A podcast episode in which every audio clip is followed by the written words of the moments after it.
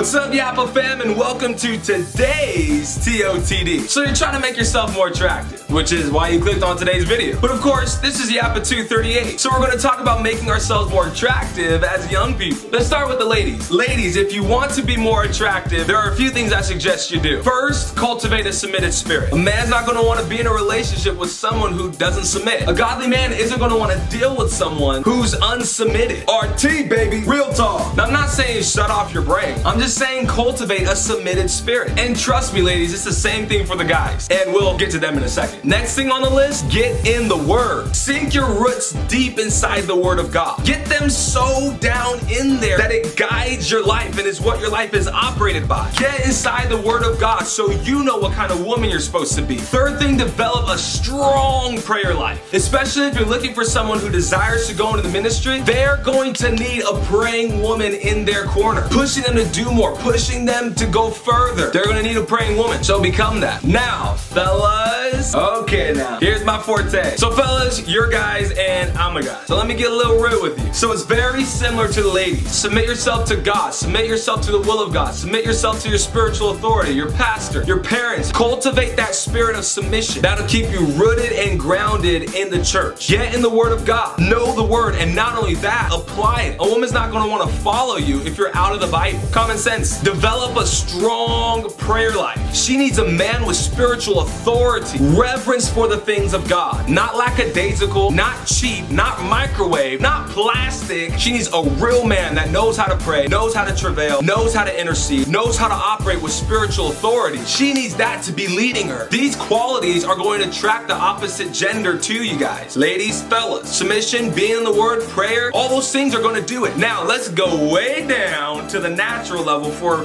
us fellas. Square your shoulders. Be confident. Don't go with the flow of everyone. Be willing to stand against the grain of society, of what other people are saying. Every great man in the Bible did so. Isaiah, Moses, Jeremiah, David, Jesus, Paul, Peter, all of them were willing to stand up, be confident, be men of God and men of boldness, and not be wishy-washy and go with the flow. So square your shoulders, stand tall, be a man.